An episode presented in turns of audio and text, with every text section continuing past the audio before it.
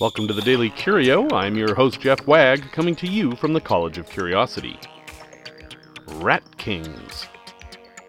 When you hear the term Rat King for the first time, your mind may go immediately to the villain from the Nutcracker Suite.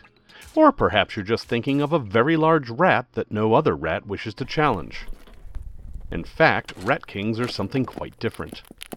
Imagine a group of rats with their tails tangled. They're still alive and can move.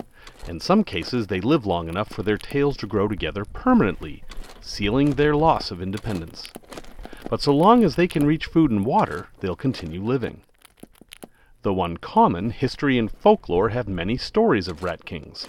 It's unclear why the name was chosen for a group of tangled rats. Some have suggested that these rats would allow a king rat to sit on their tails, and they'd carry them around. Martin Luther referred to the Pope as a rat king, but there's no clear connection. Animals with long tails who live in nests can find their tails tangled when nesting material or some foreign substance enters the nest.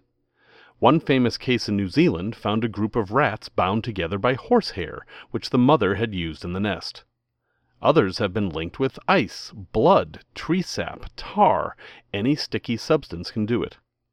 The more the animals move, the more tangled they become.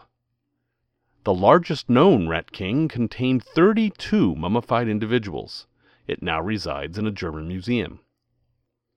On a personal note, we received a call recently from my wife's father, who had discovered a squirrel king in the park behind his home. He bravely removed them from behind a fence, and my wife came over to try and free them.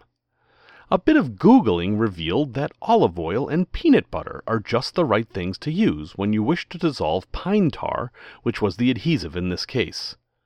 We're happy to report that all six young squirrels survived, and they're now in a local wildlife rehab facility awaiting release.